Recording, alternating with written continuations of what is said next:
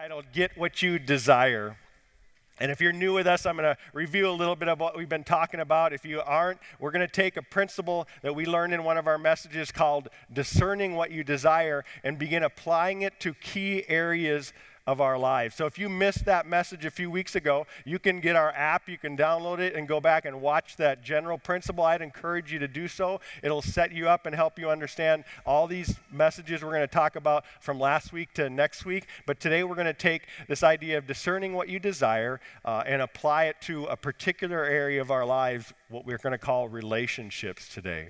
How do you get what you truly desire in a relationship? So let me start by defining some things. If you're new with us, or just a review if you're not, we're talking about uh, a few different terms that I want to define clearly so you understand how I'm using them. A want, we are defining as a shallow, broken expression of what I truly desire. So a want we're going to use in the, in the form of something that's broken. It's a broken expression of what I truly desire. It's a result of our broken sinfulness that causes us to want things that aren't really truly going to satisfy us.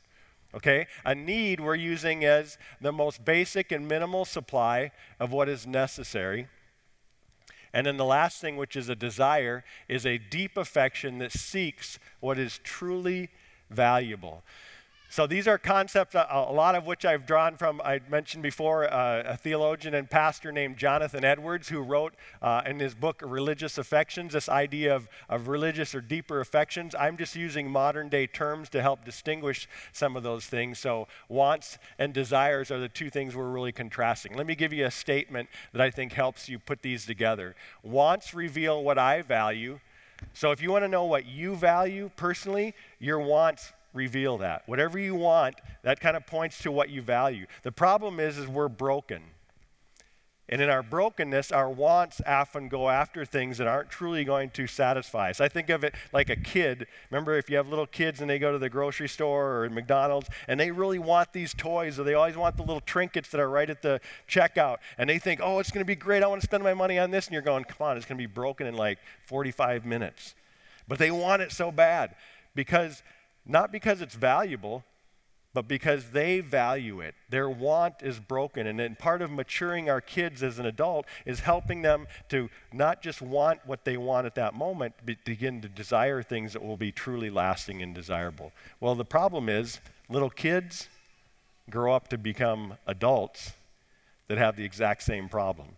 We just transfer our wants on, over to other things that will never truly satisfy us. And God looks down on us and goes, Come on, Chad, why do you want that? I mean, it's a bigger toy than the one you had before. It's going to last a few more years longer, but it's still going to end up broken. It's still never going to truly satisfy you. So we're learning how we discern that. Needs reveal what is necessary, but my desires seek what is truly valuable. Wants, what I value. Desires, what is truly valuable. So today I want to walk you through that. I'm going to give you some pictures or illustrations as we've done in the past, right? Oh, wait a minute. Want. Uh, that wasn't what I had for that. What's the next one? Go to the next slide. No. Where, where is this? Is this is this like leftover from last week? Is this what happens when I'm gone? Is this the kind of trash that takes place here when I leave town, huh? What's the last one on this one? I don't even want to. Oh, yeah, exactly. That's what goes on. Uh, there's just something wrong with that. Wrong. That is wrong. That is wrong. That is wrong. That is wrong. That is wrong. That is wrong. That is wrong. That is wrong. That is wrong. That is yeah. wrong. That is wrong. That is wrong. That is wrong. That is wrong. Yes. That's right. That's completely wrong.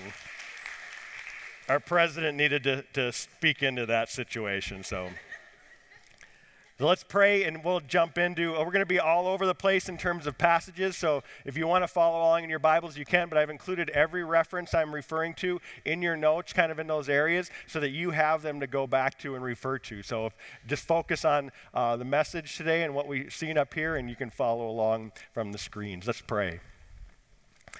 Father, thank you so much for your truth, for your word, for its guidance and for your presence in our lives. Lord, I pray that as we open your word today, that your spirit would open our hearts and our minds to not just understand these truths, but to begin to delight in them and trust in you because they are your truths. And I pray that you will begin to transform us uh, from our wants in the areas of our relationships to our desires and what is truly valuable when it comes to a relationship. And I ask this in Jesus' name we pray. Amen. Getting what you desire, there's five things I want you to see today uh, in this two categories. Three are requirements, requirements for healthy relationships. So there's three requirements you're going to see in these passages for a healthy relationship, and then there's two results that come when you have a healthy relationship. So three requirements, two results. Okay, the first one is this. Your first point is satisfying relationships require me to understand the relationship which is most valuable. Satisfying relationships require me to understand the relationship which is most valuable. Jesus said it like this in Luke chapter 14 when he was talking to some of his disciples. He said, If anyone comes to me, and I stuck Jesus in brackets there so you know that it's him speaking. He's saying, Me, Jesus, and does not hate his own father and mother and wife and children and brothers and sisters, yes, and even his own life, he cannot be my disciple. Now, when you first read this, it's a little bit of a shocking statement. And that's exactly why Jesus said it.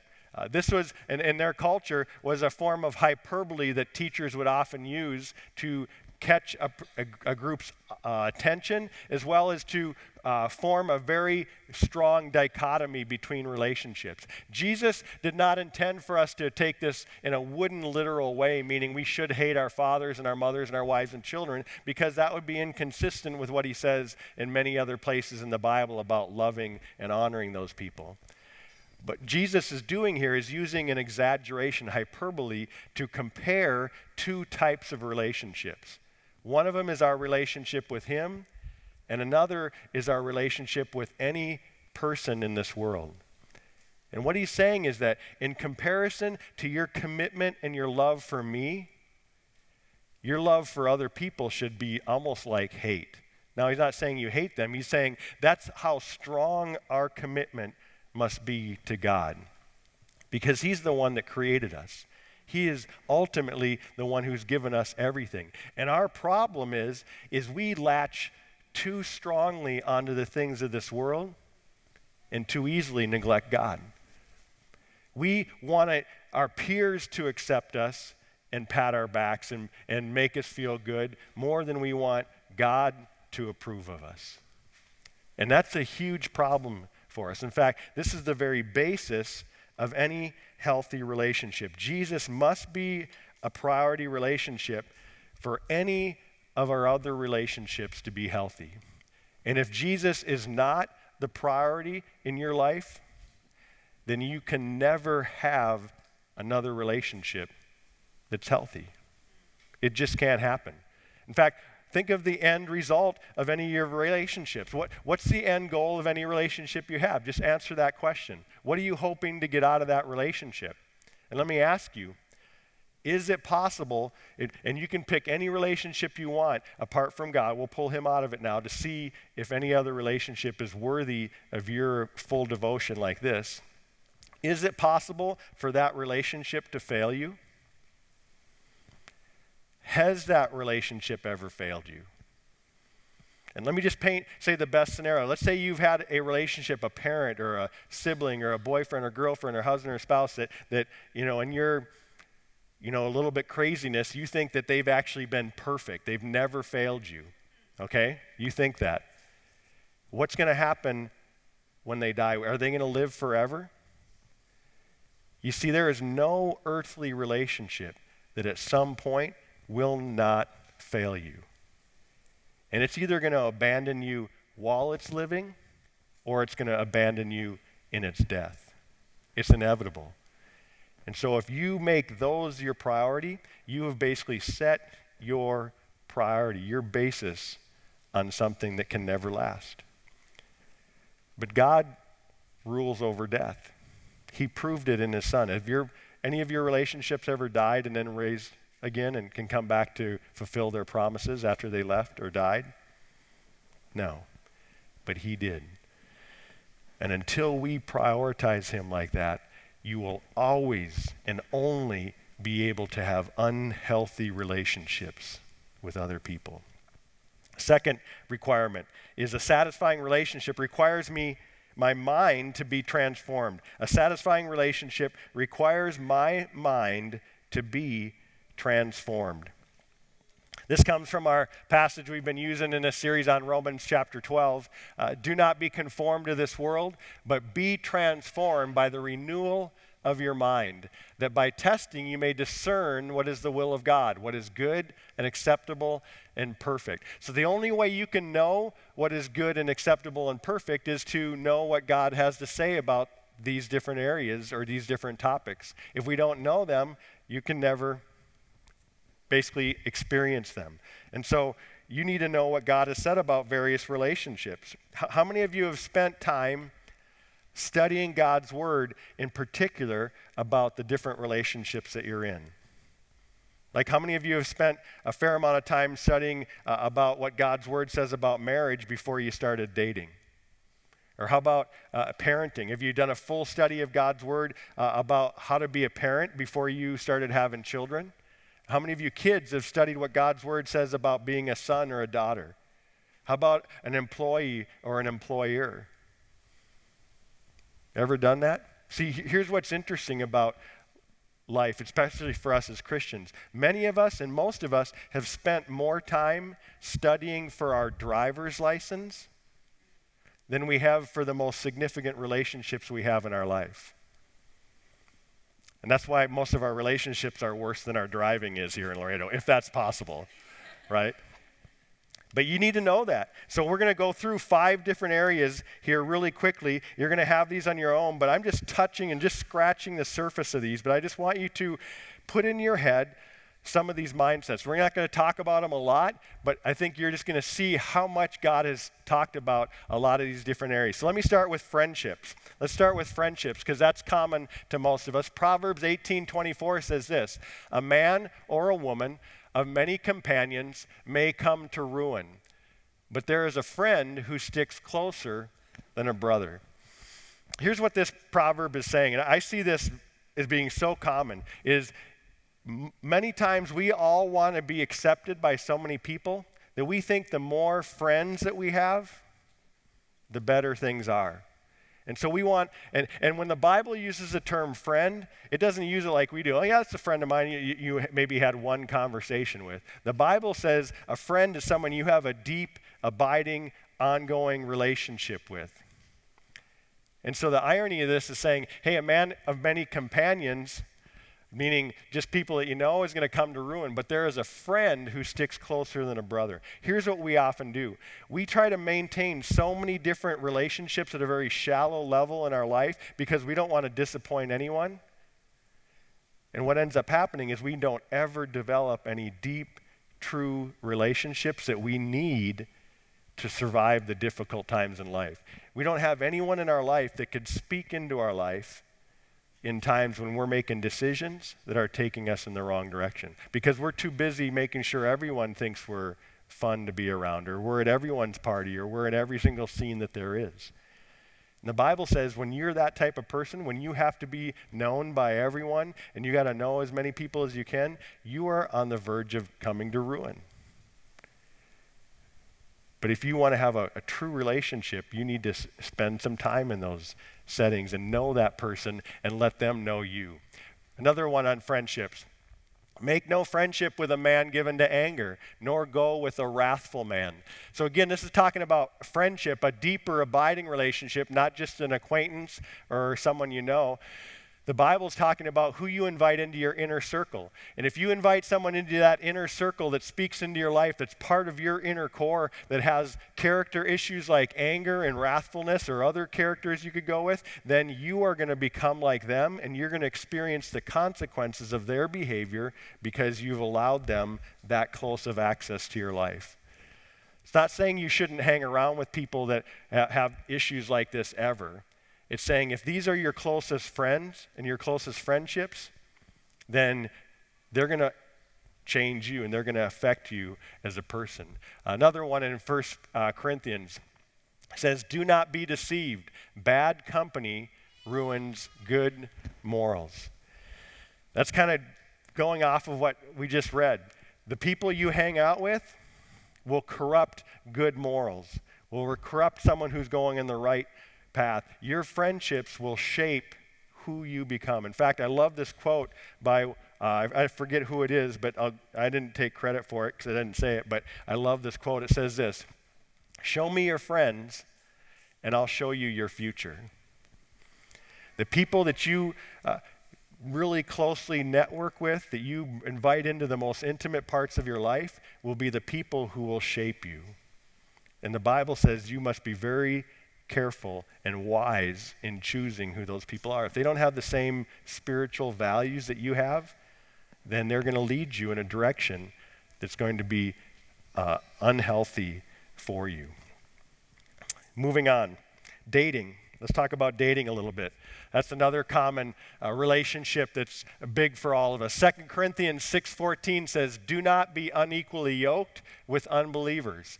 For what partnership has righteousness with lawlessness? Or what fellowship has light with darkness? Now, this was an agricultural community, and so plowing a field was really a, a major part of their community. So everyone would have known what it would like to be yoked, two oxen yoked together, and the yoke would go around the neck of each one of them. And one of the things you never did is you didn't yoke a, a, an older, you know, strong ox with a baby younger one because it would like drag it around. It would go in circles like this, or, or someone of different height. You don't unequally yoke them because it completely messes up the process. You can't get the work done you need to do. So Paul uses that illustration with us as people who we get into tight relationships with. He says, Don't be unequally yoked. In essence, a believer should not be yoked to an unbeliever in a close, intimate relationship. God has no missionary daters. Right? I know we think so. Oh, when I date him or when I date her, she's going to want to know the Lord. She's going to want to come to church or he's going to come to church. I can't tell you how many couples or how many individuals I have sat with in my office over 14 years who thought that was going to happen. And years later, they are deeply grieved and hurt and much more pain married than they ever were single. You see, the only thing worse than, and single isn't a bad thing, I'm using a metaphor. Single actually is held up as a very honorable thing in the scriptures, but nowadays we tend to think it's bad. And some people will tell you the only thing worse than being single is being in a marriage that you don't want to be in. Follow God's principles. And don't just wait for someone who's, who's just said, oh, they, they said Jesus once. I heard him say it. That must be a Christian. I heard it come out of their name. It was, I know he was swearing when he said it, but he said it. He must be a Christian. Right? Women or, or men, if you don't find a man who's pursuing Jesus that just maybe shows up on Easter and Christmas and, hey, yeah, that's good enough, man, you are putting yourself in harm's way. He should be a man that's pursuing hard after God, who loves God more than he loves you. If he's willing to change all his behaviors to go after you, you may be flattered by that, but you will not be flattered in 5, 10, 15 years when he's chasing after someone else because of that. But find a man who chases hard after God, even more than he chases you, and you have a man that's charting a course that will be great for you in your future life as well. Next line in here is second, uh, First Thessalonians says, "For this is the will of God, your sanctification, that you abstain from sexual immorality, that each one of you know how to control his own body in holiness and honor, not in the passion of lust like the Gentiles who do not know God, that no one transgress and wrong his brother in this matter." Because the Lord is an avenger in all these things, as we told you beforehand and solemnly warned you. For God has not called us for impurity, but in holiness. Therefore, whoever disregards this disregards not man, but God, who gives his Holy Spirit to you. Let me say this to single people as well. Because I have this discussion with every couple that comes to get married and starts the premarital issue. Is the first question I ask on the form they fill out is Have you had sex already? Have you slept together? Uh, I just lay it out there right on the line because we're going to talk about that the very first time you met. So if you were thinking of getting married here, you might be checking out a different church. But here's why. That doesn't mean you're disqualified. It means that you need to change at that point to be prepared for marriage. And I make them sign a covenant that says you will commit to purity from now. You'll recognize it's wrong. I walk them through a process of how they do that. And then you commit to purity until the day you're married. And here's why. See, many people think, well, I, don't want to fall under those guidelines. Those are so old fashioned. And, and I don't want to, you know, God says you shouldn't have mar- you know, sex until you're married. I mean, that just seems so restrictive. Okay, so then at least be consistent. If that's what you think, and I'll tell this to couples if you guys want to have sex right now, you can make that choice. But don't come to me after the marriage when suddenly you want to follow God's guidelines that say you shouldn't have sex with anyone outside your marriage, because that's God's guidelines as well. So if you want to get married having sex right now, then when you get married, you better let your husband sleep with whoever he wants because that's also not God's guidelines, just like it's not beforehand. See, we want it on one end selfishly, and then we don't want it on the other end selfishly. You can't have one without the other. God knows how this works. And I have never met one person, I'm not saying they're not out there, but I've never met another person who's told me, Chad, I can't wait to get to that altar and look out at the crowd out there and see all the guys or all the girls that have slept with my spouse. They're supporting me now. In fact, every time I've ever asked them, when you stand at the altar, how many people do you want your future spouse to have slept with? I've only ever gotten one answer, even from people who are so far from God, they want nothing to do with them. The same answer zero. You see, if you want that, if you desire that, then it requires you to submit to a plan that will accomplish that. And God's is the only one that does it. He's not saying you can't enjoy sex. He's telling you this is the only way you'll truly enjoy it the way I intended. So you're either going to believe him or you're not. But you'll never have a healthy relationship until you trust him with how he designed them. Moving on, husbands and wives. Husbands and wives. Husbands, love your wives as Christ loved the church and gave himself up for her. So God gives us guidelines in our marriage. He calls us husbands. We are to be leaders, this passage says, but our leadership is a loving, sacrificial leadership. It's one that loves our wives as Christ loved the church and gave himself up for her.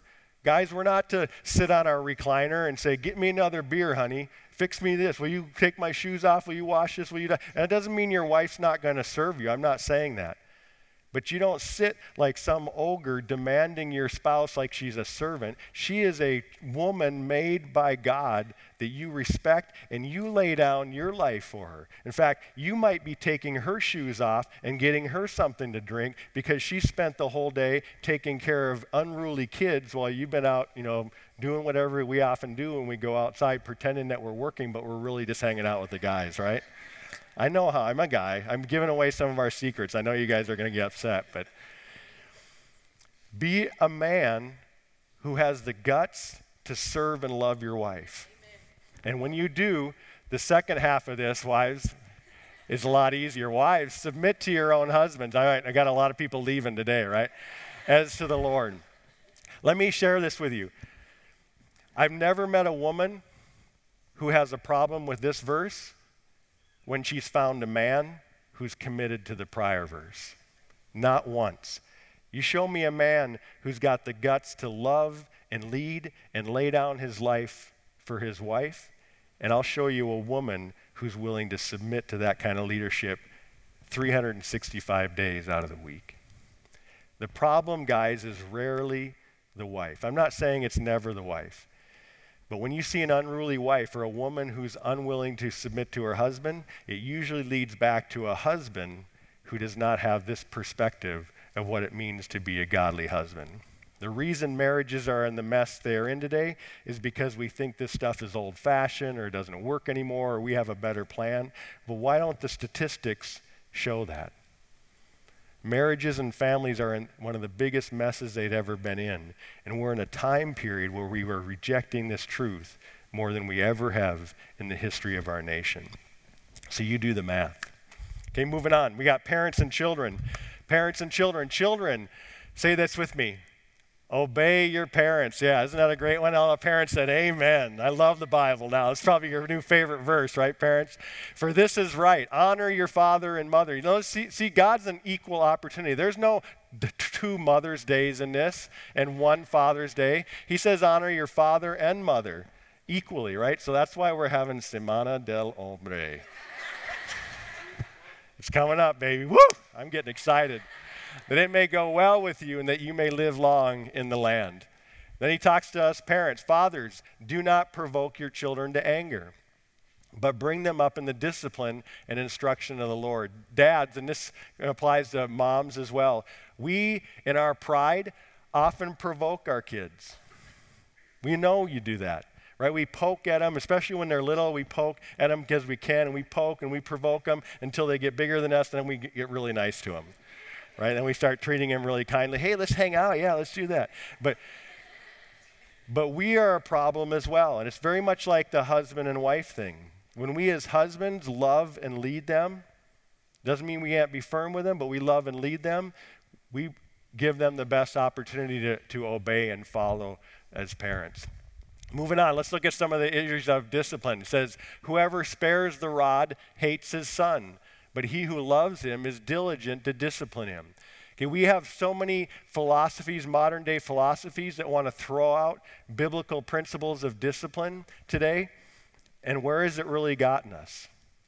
We think we're so smart as this modern generation, and yet historically we have the most unruly kids, a generation of kids that we've ever had, the most disrespectful in many ways, because they don't have any direction. We're so afraid of leading them and loving them properly. The Bible says this as well. Moving on, it says, Folly is bound up in the heart of a child, but the rod of discipline drives it far from him. Now, you probably don't think folly is bound up in your kids' hearts, right? But we got to understand our kids are born as sinners, just like you and I were. They look cute, they look really sweet when they're little, right? But when they're crying and yelling, and I want to eat now, and I want this, I want that, man, they have all that stuff built up in them as well. And we as parents are ta- called through discipline to help uh, remove that from them. There's nothing wrong with that. I'm not talking about abuse or any of those kinds of things. I'm talking about proper biblical discipline that's good for our children. One of the things I've seen in this modern generation is that parents are controlled by the need to avoid disappointment in their kids' lives. I think it's one of the biggest problems of our modern day parenting is parents become controlled by the need to avoid disappointment in their kids' lives. And so they'll do everything they can to create an environment where their kids never have to experience disappointment. And then these kids go out into the real world and the majority of what they experience is disappointment. And they have no mechanism for how to cope. That's why we have 34 year olds that are still living in our homes. Because it's the only environment where mom and dad will always come and rescue them and make sure that they don't ever get hurt anymore. Oh, I'm so sorry, Mijo. Come back in here. Mijo, I'm like 75, mom. Come on. At what point do you go from mijo to manhood? That's what I want to know. Where's the line? I'm just saying, I've lived in Laredo a little too long, right?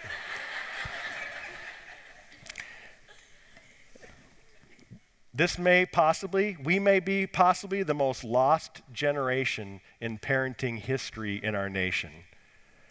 I don't think we've seen anything like this for the hundreds of years that our society has existed in America. And we have thrown out great principles that are right here to, to help us. We, if we don't, as a church, bring these back, we're one generation from absolute chaos in our nation we have the opportunity to bring that health back as a church. Last one is employee and employer relationships. Employee employer.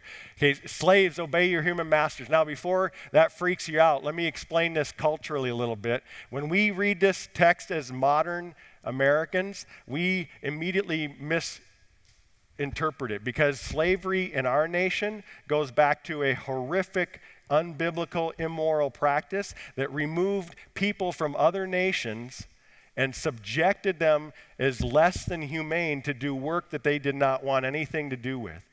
That's not what Paul is talking about here. So you have to remove that ugly context in our own history and go back to their context to understand that he was talking more about an employee and an employer relationship. Because in Paul's day, back then, there weren't a whole lot of employees like there are now. Most people were agriculturally, they operated their own little business and they were their own employee. But in many cases, when a person got into huge debt because of foolish decisions they made or whatever, you couldn't go to the bank and get a loan like you can nowadays. And so, what they would do is they would make themselves a bond slave to someone else who had the means to take care of them during that season. So let's say I squandered my property or I didn't plant it, and now I was in big trouble. I would give my land to someone who had been a better manager, and I'd say, hey, it's going to take me 10 years to work my way out of this mess that I've got myself into. So I commit myself to you to work for you as your servant for 10 years if you'll cover my debt and get me back my land at the end of the 10 years.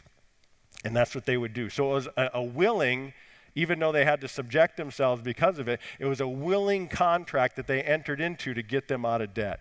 And so Paul's talking to those kinds of situations here. That's kind of like an employee and an employer. And he says, Slaves, obey your human masters with fear and trembling, in the sincerity of your heart as to Christ, not like those who do their work only when someone is watching, as people pleasers, but as slaves of Christ, doing the will of God from the heart.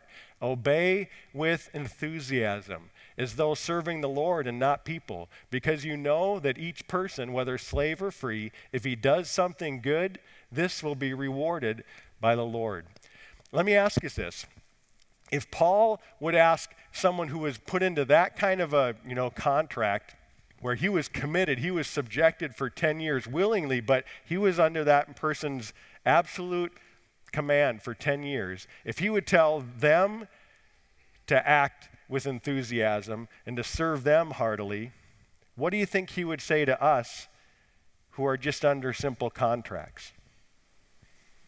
That we could switch jobs really whenever we wanted if we wanted to.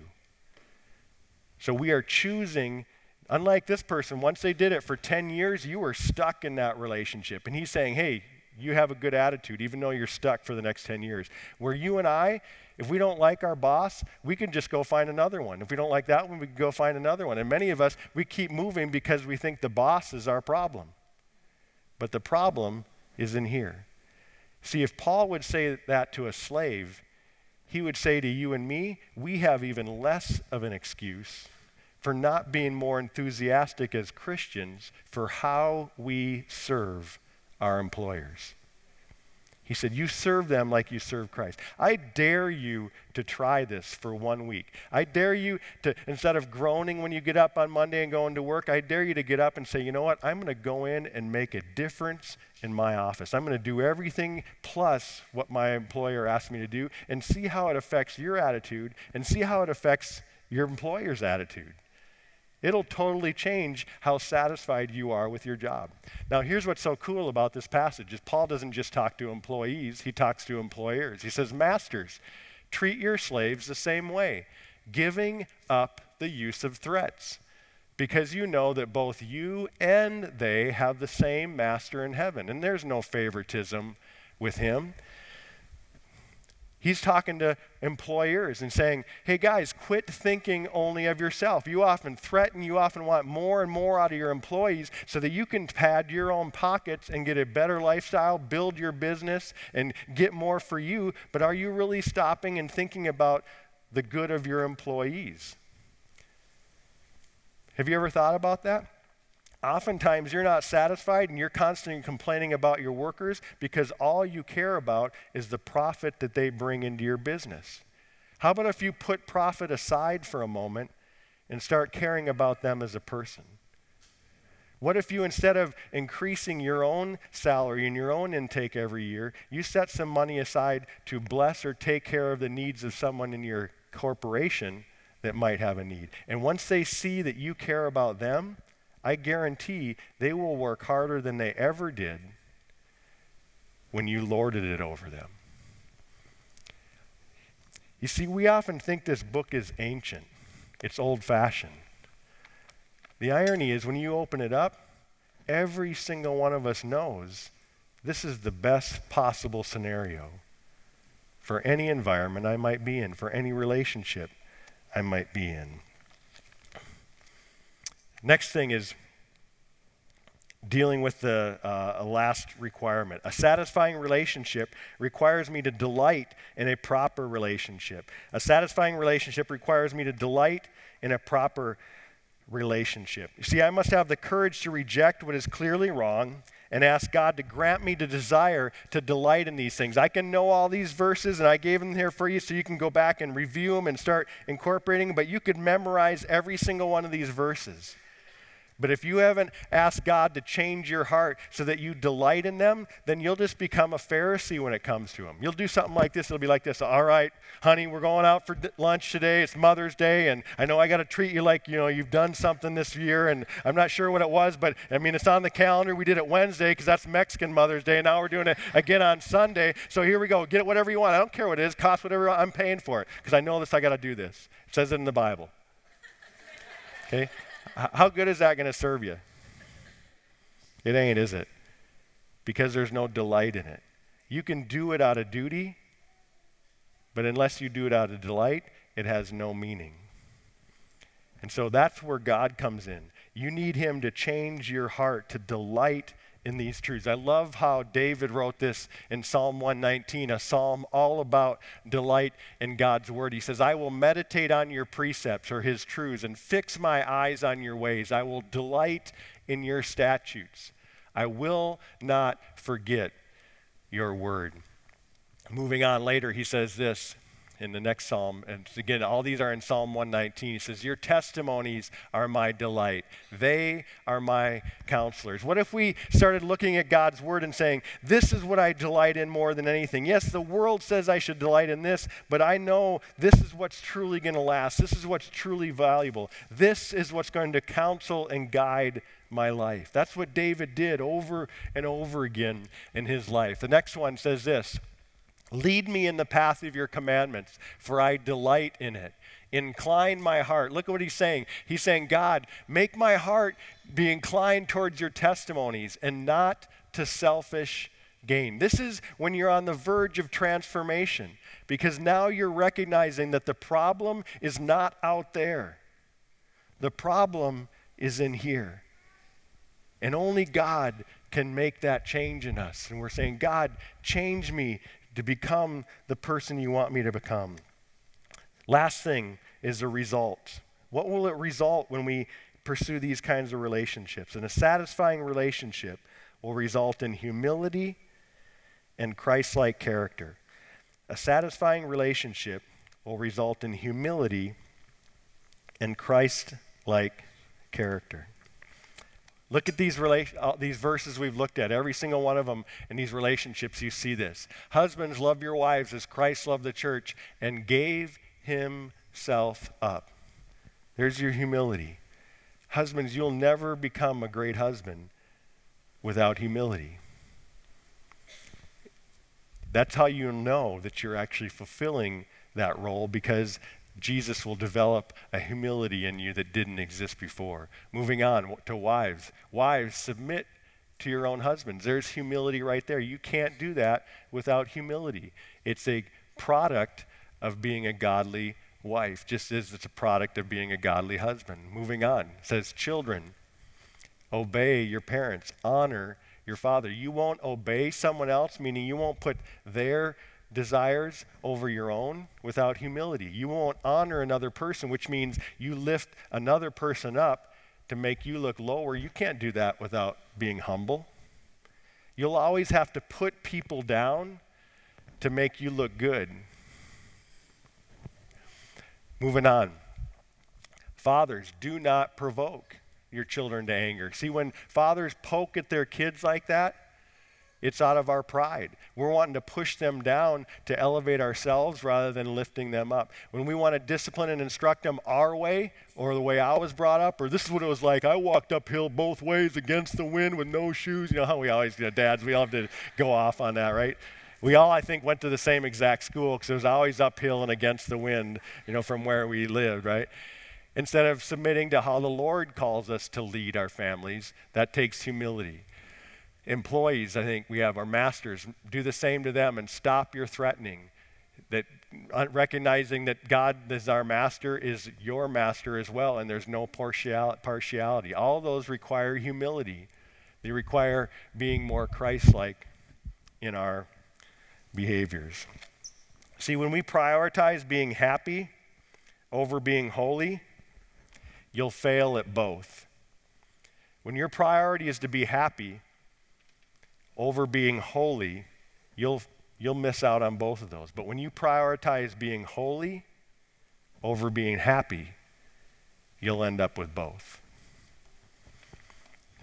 The very reason Jesus could love his disciples like he did, the very reason Jesus could love people the way he did, the very reason Jesus could confront religious, prideful leaders like the Pharisees the way he did, as well as women at the well types the way he did, is because he so delighted in his relationship with his father. He had so much security and so much self identity in the love of his father that he never had to enter into an unhealthy relationship with another person.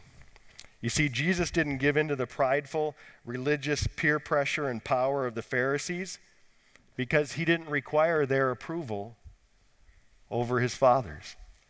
Jesus also never fell prey to the victim based mindset and powerlessness of the downtrodden because he knew they had full access to the Father through him should they choose. He didn't fall into either end of the spectrum in an unhealthy way. In fact, it was Jesus' delight in his relationship with the Father that made what he did on the cross for you and I so unbelievable. Think about it for a moment. Jesus so delighted in his perfect, healthy relationship with the Father that for 33 years he resisted every temptation that you and I so easily fall to in entering into unhealthy relationships, whether it's employee employer, husband wife, friends, whatever they might be. He resisted every single one because he had tasted what a perfect relationship tastes like. And so he had no desire for the unhealthy ones that you and I often experience. But after living perfectly in his relationship with us and with God, he died feeling the weight and consequence of every unhealthy relationship that you and I could ever experience. You see, you and I have participated in unhealthy relationships. We are part of the problem in unhealthy relationships. So, if and when we experience some of the consequences of it, I'm not saying it's all our fault, but we as broken people have contributed to that problem, and as a result, we experience the consequences. But what if you had never ever entered into an unhealthy relationship, and yet you experienced every weight and every consequence of every type of unhealthy relationship. Have you ever thought of that? What if you never were in an unhealthy relationship and yet you experience the consequence as if you did everything wrong in the relationship? Only one person has ever experienced that, and his name is Jesus. Jesus hung on that cross, and in those hours, in those days, he experienced the weight and the consequence of every unhealthy, broken, sinful relationship that this world has ever known, even though he'd never indulged in one. He hung on that cross like he was an adulterer or one who had abandoned his family and just left them there. He hung on that cross like he was a, a single sexually immoral person, sleeping with everyone he could, never intending to commit to a person.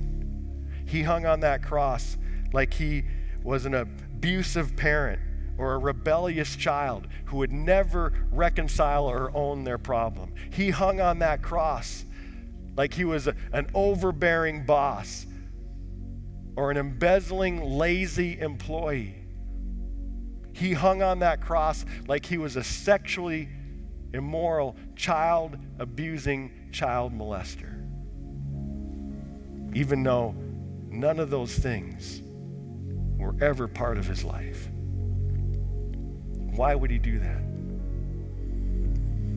So that people like you and me, who have all those unhealthy aspects in our past, could experience the absolute purity and health of a perfect relationship with Him. He was willing to experience unfairly the consequences of every unhealthy relationship act so that you and I could experience unfairly the beauty and the glory of a perfect, healthy relationship with His Father. So let me ask you something. Let me get real personal for just a moment. Once you understand who this Jesus is, once you understand what this Jesus has done, why would you ever doubt what he says to you and to me about what a healthy relationship looks like. Why would you ever question that he has any idea what a healthy relationship looks like? Why would you ever say, I'm going to set this aside? I don't know that this guy goes knows what he's talking about, and I'm going to seek out in this world, how can I have a healthy dating relationship? How can I have a healthy marriage? What should my workplace look like? Because no one has ever loved you like he has loved you. No one has ever sacrificed for you like he has sacrificed for you.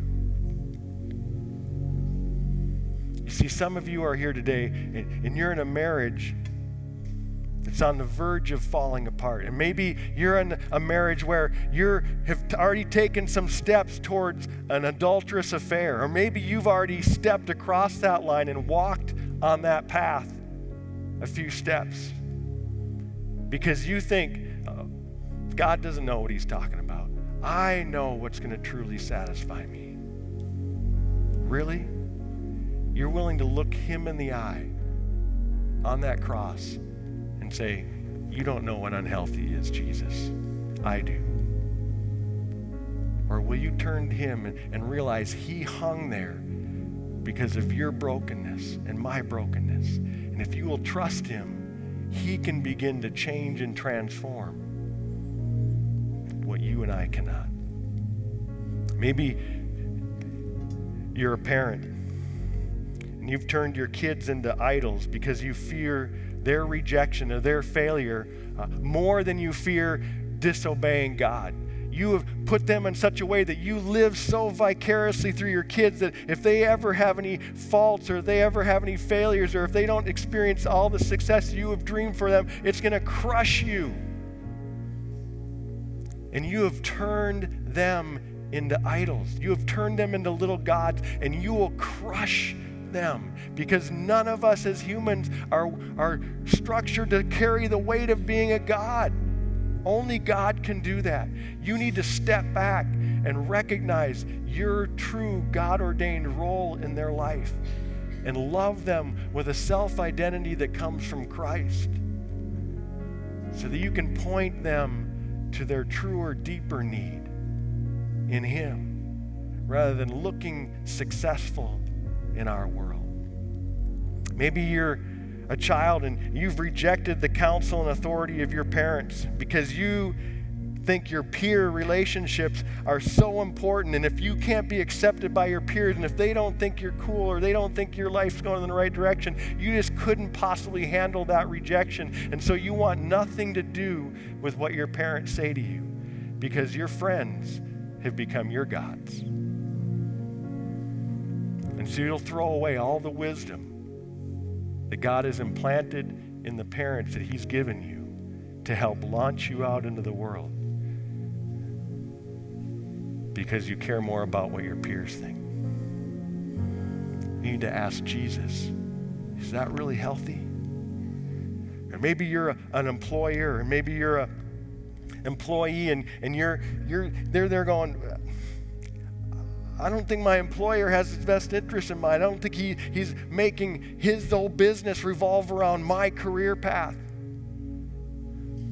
And you just need to learn to submit yourself in that setting and work heartily as unto the Lord. Forget about how you're being treated and start living the way Jesus lived when he walked this earth. Maybe you're a boss and you need to look at your company very differently than you do. Rather than seeing it as your way to lift yourself up, see it as a way to serve those who work amongst you, to love them, to give to them, and to build them up. And start seeing them as people rather than a resource. Imagine a church filled with people that saw relationships in this way. Imagine if, if homes started seeing husbands and wives interact this way so that kids were growing up in an environment where they saw the love of Christ in the interactions between their parents. Not perfect, but developing and growing in humility and grace. Imagine if we were a church that sent middle school and high school boys into their schools, and those boys, rather than looking at girls and thinking, How can I take advantage of them? How can I make myself feel good and use that girl for my pleasure? Instead, they were saying, I see that as like my younger sister. I'm going to protect her beauty, I'm going to protect her dignity, I'm going to be a provider and a protector for her rather than a user of her. Imagine if we sent young girls into these schools who didn't feel like they had to dress in such a way that was trying to gain the attention of boys because their identity was anchored in Christ and they knew their value was not by how they looked to another middle school or high school boy. You tell me a church like that with people like that wouldn't transform a community? And I'll tell you, you're crazy. That's exactly what will transform a community. That could be this church. That could be people in this church launched out into this city. If we'll just accept what we truly desire for our relationships. Let's pray.